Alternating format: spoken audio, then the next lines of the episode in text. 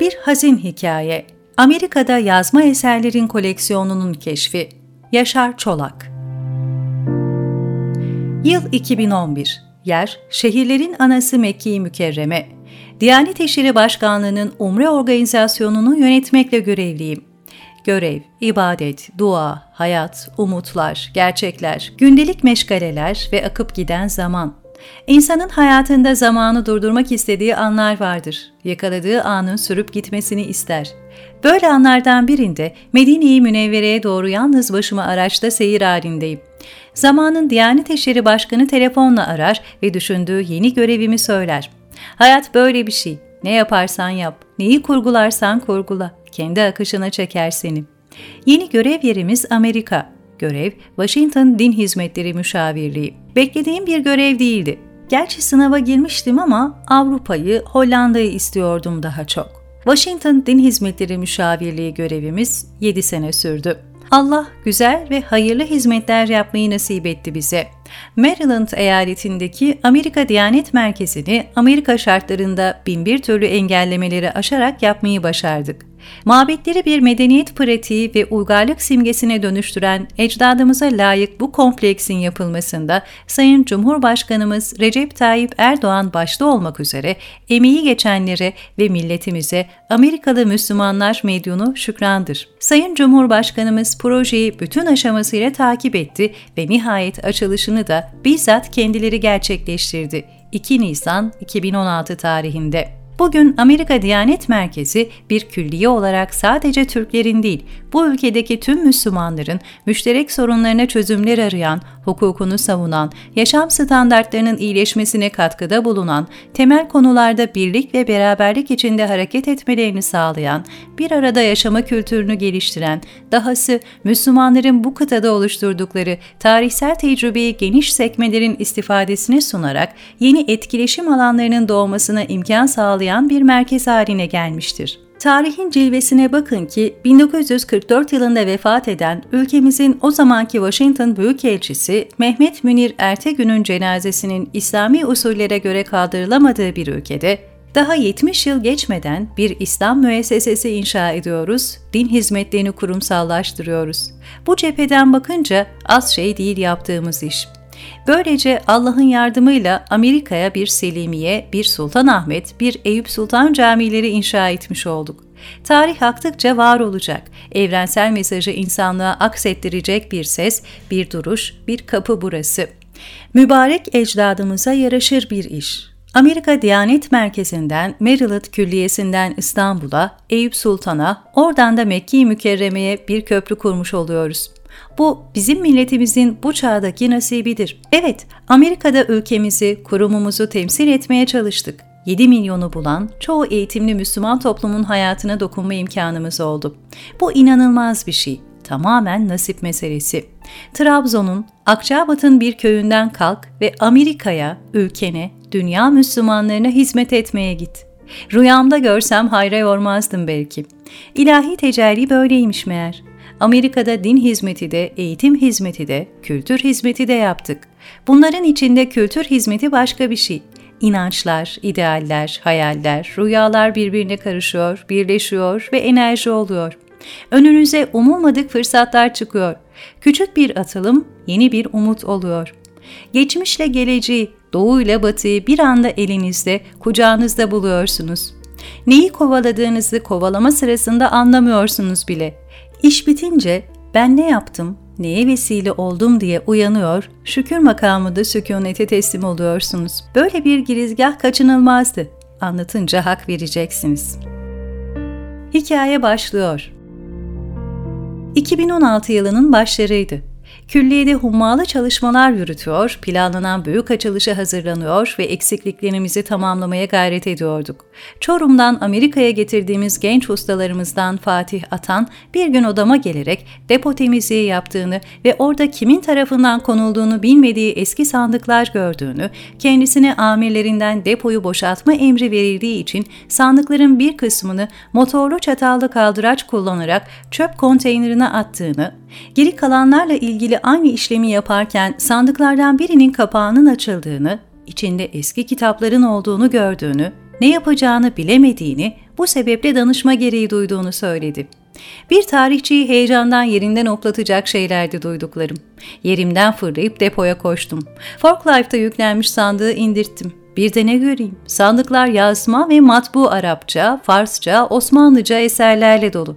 Kısa bir araştırma ile sandıkların içindeki eserlerin içimizden biri olan ve yakından tanıdığımız Ali İhsan Tangören'e ait olduğunu öğrendim. Evinde yaşadığı depo sorunu sebebiyle kimseden izin almadan sandıkları külliyenin inşaat malzemelerinin konduğu mekana koymuş. Çöp konteynerine satılan sandıkların çıkarılması işine bizzat nezaret ettim. İşin ciddiyetinin farkına vardıktan sonra sandıklardaki saklı hazinenin başına bir iş gelmemesi için onu mekanımızın en korunaklı yeri olan makam odama çıkardım. Kitap sandıkları bin dokuz yüz altmışlı yıllarda kıymetli eşyaların taşınması için kullanılan cephane mahfazalarına benzediği için dam adeta bir cephanelik gibiydi. Misafirlerime bizi savunacak gerçek cephanenin bu sandıklarda saklı olduğunu söyleyerek içini açıp kitapları gösteriyordum. Boş zamanlarımda sandıkları açıp büyük bir zevkle kitapları inceliyordum. Külliye bünyesinde kurduğumuz Diyanet Institute for Islamic Studies bünyesinde de çalışmalar yürüten Harvard Üniversitesi Yakın Doğu Dilleri ve Medeniyetleri öğretim üyesi Doktor Himmet Taşkömür ve George Mason Üniversitesi Tarih Bölümü hocalarından Osmanlı tarihçisi Doktor Hüseyin Yılmaz'a uzman gözüyle kitapları incelettim. Yaptıkları incelemeler neticesinde bir kısmını çöpten geri çıkardığımız sandıkların bin yıllık medeniyetimize ait kıymetli eserlerle dolu olduğunu, aralarından bir kısmının ise çok ama çok nadir olduğunu bildirdiler. Yine bir gün eserlerle ilgili temizlik ve kimlik tespit çalışmaları yaptığımız sırada eserlerin sahibi Ali İhsan Tangören elinde beş adet yazma eserle odamıza çıka geldi ve bunların da diğerlerinin arasına dahil edilmesini istedi. Bundan Ali İhsan Bey'in evinde başka eserlerin de olabileceği kanaatine vardık. iki bin on yedi yılında bir gün Büyükelçilik'teki resmi bir resepsiyondan dönerken Himmet Taşkömür'le birlikte Ali İhsan Bey'i ziyaret ederek evinde başka eserlerin bulunup bulunmadığını öğrenmek istedik. Ali İhsan Bey bizi Washington'ın kuzeyindeki Bethesda mahallesindeki üç katlı boş bir eve götürdü. Birinci ve ikinci katlarında hummalı bir renovasyon çalışması yürütülüyordu. Bizi doğrudan bodrum katına götürdü ve bu mekanda sakladığı bazı yazma eserleri gösterdi bize. Mekan tipik bir Amerikan evinin bodrumuydu. Yüksek rutubetli, güvensiz, her türlü su baskını ve benzeri risklere açık bir mekan. Yüreğimiz ağzımıza gelmişti. Böyle bir ortamda bu eserlerin zarar görmeden bugüne ulaşması Allah'ın bir lütfuydu. Üst katta gündelik yüz dolar ücretle çalışan İspanyol işçiler, bodrumda paha biçilmez yazma eserler. Hasılı burası yazma eserleri için son derece sağlıksız ve güvensiz bir ortamdı. Nitekim bu sağlıksız ortamda uzun yıllar kalan yazma eserlerin bir kısmı deforme olmuş, yazıları ve ciltleri zarar görmüştü. Ali İhsan Bey'e kültürel mirasımızın korunmasının önemini dilimiz döndüğü kadar anlattık ve bu yerin son derece sağlıksız olduğunu söyledik. Bunun için buradaki eserleri de diğerlerinin yanına götürmek istediğimizi belirttik. Kendisinin mesleği mühendislikti. Sorumluluk sahibi, muhafazakar, kendi kültürüne aşık ve Amerika'daki ömrü boyunca eşiyle Müslümanlara yardımcı olmaya kendini adamış biriydi o. İkna süreci biraz uzun sürse de neticede muvafakatını alarak eserleri Himmet Taşkömür Hoca ile birlikte toz toprak içinden çıkarıp omuzlayarak aracımıza taşıdık. Bu eserler Washington Din Hizmetleri Müşavir Vekili Doktor Fatih Kanca, Amerika Diyanet Merkezi Maryland Camii İmam Hatibi Mehmet Ali Aracı ve İstanbul Şehir Üniversitesi yüksek lisans öğrencilerinin yardımıyla Amerika Diyanet Merkezi'nde temizlendi. Asitsiz kutulara konularak muhafaza altına alındı. Amerika Diyanet Merkezi çalışmalarımız sırasındaki kurduğumuz sıcak ilişkiler sayesinde Ali İhsan Bey'in güvenini kazanmıştım. Bu sebeple tavsiyelerimi nazarı dikkate alıyordu. Son kez Ali İhsan Bey'i ziyaret ederek kendisine teşekkür etmek ve varsa kalan kitapları da almak üzere tekrar evine gittim. yirmi iki Şubat iki bin on dokuz tarihinde evine yaptığım ziyaret esnasında misafiri olan Georgetown Üniversitesi profesörlerinden bir beyefendinin delaletiyle kırmızı bir valizin içinde başka el yazması eserlerin olduğunu öğrendim ve arayıp o kırmızı valizi buldum. Açtığımda içinde altmıştan fazla yazmanın olduğunu tespit ettim. Bunun üzerine Ali İhsan Bey'in depolarını yeniden gözden geçirmeye karar verdim. Çünkü daha önce çok kabaca yapılan depo araştırmasında bazı eserlerin gözden kaçmış olabileceğini düşündüm. Ali İhsan Bey'in depolarına indim, ev eşyaları, çamaşırları arasında yaptığım aramalarda çarşafların içinde ondan fazla yazma eseri tespit edip aldım. Bu çalışmayla birlikte artık Ali İhsan Bey'in uhdesinde daha başka yazmanın kalmadığı kanaatine ulaştım. Kendisiyle uzun uzun sohbet edip eserleri kaydettim ve oradan ayrıldım. Ali İhsan Bey yaşı ilerlemiş olduğu için söz konusu eserleri nerede sakladığını da unutmuş gibiydi. Onları gün ışığına çıkarıp korumaya almamızdan son derece memnun oldu ve bize içten dualar etti. Yıllarca kitaplarının akıbetini düşündüğünü, farklı mesleklere yönelmiş evlatlarının bunlara sahip çıkamayacağını gördüğünü, dualarının kabul edildiğini, Yüce Allah'a bizi karşısına çıkardığı için şükrettiğini söyledi. Böylelikle bu sefer de yetmiş iki parça eseri kurtarmış olduk. Ardından farklı makamlarla yürüttüğümüz görüşmeler neticesinde eserlerin Diyanet İşleri Başkanlığı merkezindeki Nadir Eserler Kütüphanesi'ne bağışlanmasının isabetli olacağı kararına vardık. Oldukça çetin geçen ikna turlarımız sonunda Ali İhsan Tangören'le Washington Din Hizmetleri Müşavir Vekili Doktor Fatih Kanca arasında ben ve Himmet Taşkömür'ün şahitlik ettiği bir bağış tutanağı düzenlemeyi başardık. Hacı Hilmi Tolluoğlu kimdir? Kültürel mirasa sahip çıkılması, onun korunması meselesi Türkiye'de son yıllarda ciddiyetle ele alınmaya başlandı. Tarihi eserlerin restorasyonları, arkeolojik kazılar, klasik eserlerin yeniden keşfi, geleneksel sanatlar, musiki, tarihi şahsiyetlerinin tanınması vesaire artık önemseniyor. Bundan Sayın Cumhurbaşkanımız Recep Tayyip Erdoğan'ın büyük teşvik ve takiplerinin rolü son derece etkili oldu. Hemen hemen her şehir ve kasaba kendi tarihi ve kültürel mirasını gün yüzüne çıkarmaya, onu güncellemeye ve böylece gelecek nesillere doğru aktarmaya çalışıyor. Bir anlamda Türkiye son yıllarda kendi tarihine ve kültürüne yönelerek modern dünyaya açılmaya çalışıyor. Kendinde olanı bilmez ve ona sahip çıkamazsan modern dünyanın oyuncağı olursun. Bu açılımın en somut belirtilerini turizm alanındaki gelişmelerde görüyoruz. Dışarıdan ülkemize gelen insanlar doğal olarak tarihimizi ve kültürümüzü yakından tanımak istiyor. İlim, düşünce ve sanat alanında da kısmi gelişmeler var. Ancak ciddi bir atılım için bu henüz yeterli değil. Kütüphanelerimizde neler var, bunları henüz dünyaya tam açabilmiş değiliz. Osmanlı'dan Cumhuriyet'e geçerken yaşadığımız uzun savaş yıllarında kaybolan, talan edilen, satılan, hatta çöpe atılan tarihi ve kültürel eserlerimiz dünyanın neresinde olursa olsun tespit edilmeli, onların yeniden ülkemize kazandırılmasının yolları aranmalı, bunun mücadelesi verilmeli, hiç olmazsa kopyaları getirilmelidir. Bunun mücadelesi SALT Dışişleri Bakanlığı veya Kültür ve Turizm Bakanlığı çabalarıyla olmaz. Bu konuda üniversitelerimizde aktif olarak görev üstlenmeli. O zaman geçen yüzyılda yaşamış olduğumuz kültürel kopukluğu bu yüzyılda telafi etmeye çalışmış oluruz. Millet olarak geçmişine, geçmiş değerlerine bağlı, en azından saygılı bir milletiz. Aidiyet ve aile duygumuz her şeye rağmen hala sapasağlam. Halkımıza kültürel değerlere sahip çıkma konusunda verilecek eğitim, kazandırılacak bilinç en büyük sermayemiz olacaktır. Biz kendi değerlerimize sahip olmanın gayretindeyiz. Sömürgeci ruha sahip milletler gibi gözümüz başkalarının mirasını emperyalist ruhla talan etmede değildir. Böyle olsaydı yüzyıllardır hükümranlığımız altında olan topraklarda taş üstüne taş kalmazdı. Kitaplara gelince, büyük bir kısmı Hacı Hilmi Tolluoğlu'na ait bu koleksiyon, ortalama bir Osmanlı münevverinin entelektüel anlamda beslendiği kaynaklar hakkında önemli ipuçları vermektedir. Aynı zamanda Cumhuriyet'in nasıl bir kültürel mirası devraldığını göstermesi bakımından da önemlidir. Hacı Hilmi Tolluoğlu kimdir? Öğrendik ki Ankara ulemasından müderris Hacı Caferi Sadık'ın oğlu olarak bir ilim geleneği içinde dünyaya gelen Hacı Hilmi Tolluoğlu, İstanbul'da belli bir süre medrese eğitimi aldıktan sonra önce Mekteb-i Nüvab, sonra da Darülfünun Yüksek İlimler Şubesi'nden mezun olur. Maarif nezaretinde mektepler müfettişi vazifesinin yanında müderrislik, kaza ve vilayet kadılıklarında bulunur. Cumhuriyetle birlikte şer'i mahkemelerin ilgasını takiben adliyeye intisap edip hukuk ve ceza hakimleri görevleri ifa eder. Cumhuriyet döneminde Osmanlı eğitim sisteminden aldığı diplomalarının denklik kriziyle karşılaşır ama yılmaz. Çetin bir mücadeleyle, deyim yerindeyse bu savaşı kazanır. Onunkisi kişisel bir şey değil, geleneğin namusuna sahip çıkma mücadelesidir. İstiklal Harbi'ne de katılıp büyük yararlılıklar göstermiş bir din adamıdır o. Ulema ailesine mensup olduğu kütüphanesinin zenginliğinden anlaşılır.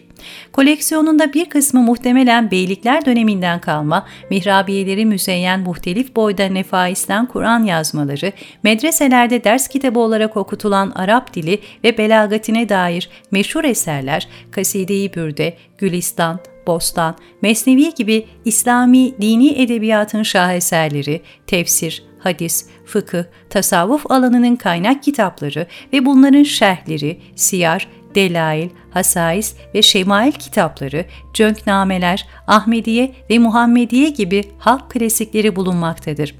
Ayrıca çok sayıda murakka ve hat örnekleri mevcuttur.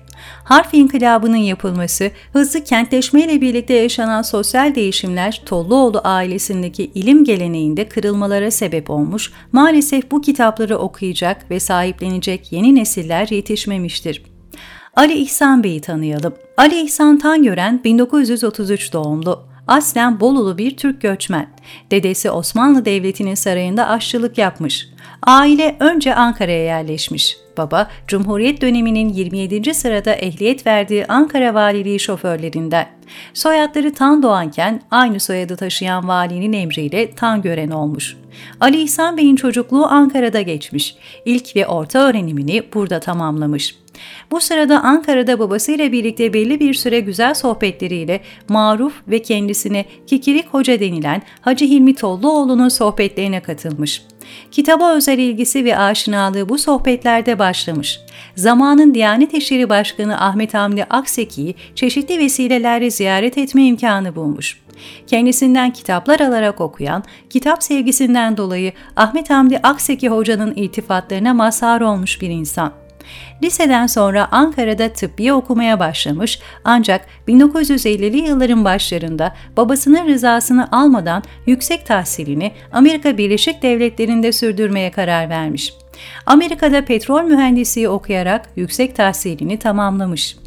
Sonra bu ülkeye yerleşmeye karar vermiş. Master yaparak yüksek mühendis olmuş. Bir müddet Amerika'da çalışmış, sonra Türkiye'den ihtisas yapmak için Amerika'ya gitmiş bir doktor hanımefendiyle evlenmiş ve dört çocuk sahibi olmuş.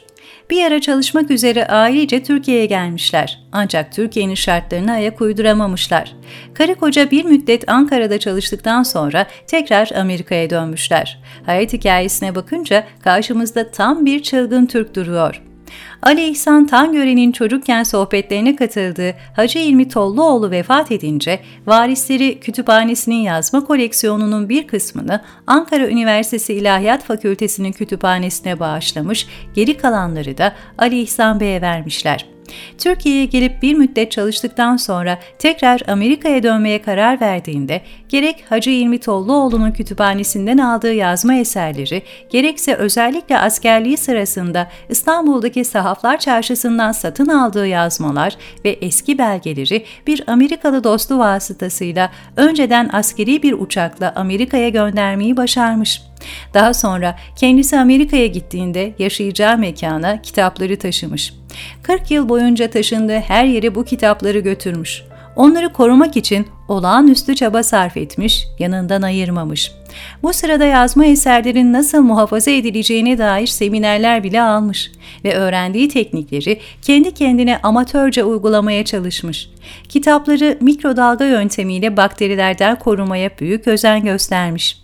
Kendisi Arapça ve Osmanlıca bilmediği için zaman zaman karşılaştığı bazı hocalardan yardım alarak kitapların kimliğini tespit çalışmaları da yapmış.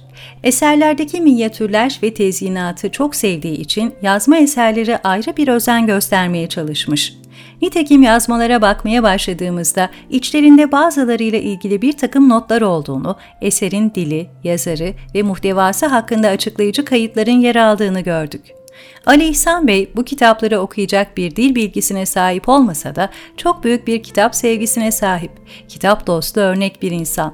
Yazma eserleri içindeki minyatürler ve tezyinat sebebiyle ilgi duyduğunu, bundan dolayı onları toplamaya başladığını söyledi. Bu kitapları uzun yıllar evinde zor şartlarda muhafaza etmiş, taşındığı her eve götürmüş. Onlara bir zarar gelmesin diye büyük fedakarlıklara katlanmış. Şüphesiz bu içten gelen bir sevgi. Ancak bunda sohbetlerine katıldığı Hacı Hilmi Tolluoğlu'nun ve Türkiye'ye olan derin aidiyet duygusunun etkisi de büyük. Kitaplar onun için ülkesi, geçmişi ve çocukluğu. Bir miras, bir emanet, sığınılan bir huzur kapısı, bir anlamda hayat kaynağı. Nasıl onlara sahip çıkmasın, nasıl onları korumasın? Bilinçaltında ve duygularında varoluşuyla ilişkilendirdiği bir durum bu. Hayranlıkla ve büyük bir saygıyla izliyoruz. Ali İhsan Bey, paraya çok ihtiyaç duyduğu zamanlarda dahi bunları satmayı düşünmemiş. Çünkü onun kitabında böyle bir şey yok. Ecdat yadigarı satılmaz.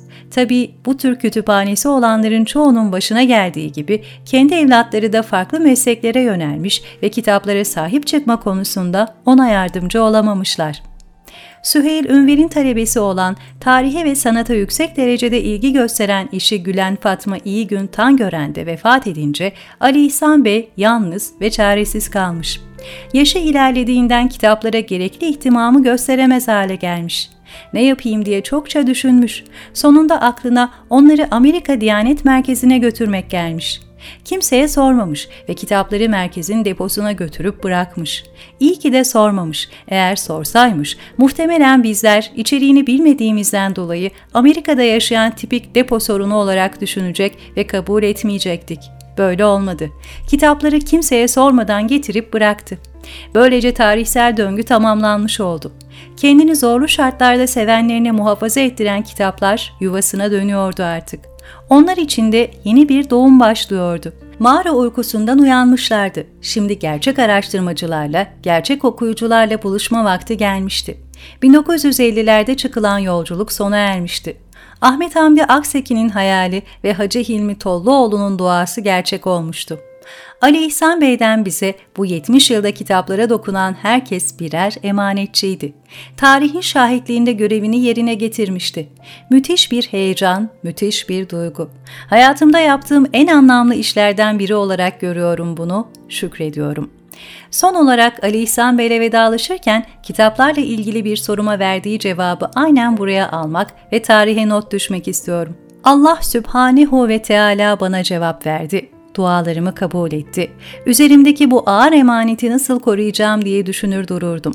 Anladım ki biz yalnız değiliz. Allah Sübhanehu ve Teala bizimle ilgili bize sürekli melekler gönderiyor ve bize fikir veriyor. Sıkıntılarımızı gideriyor. Çok şükür.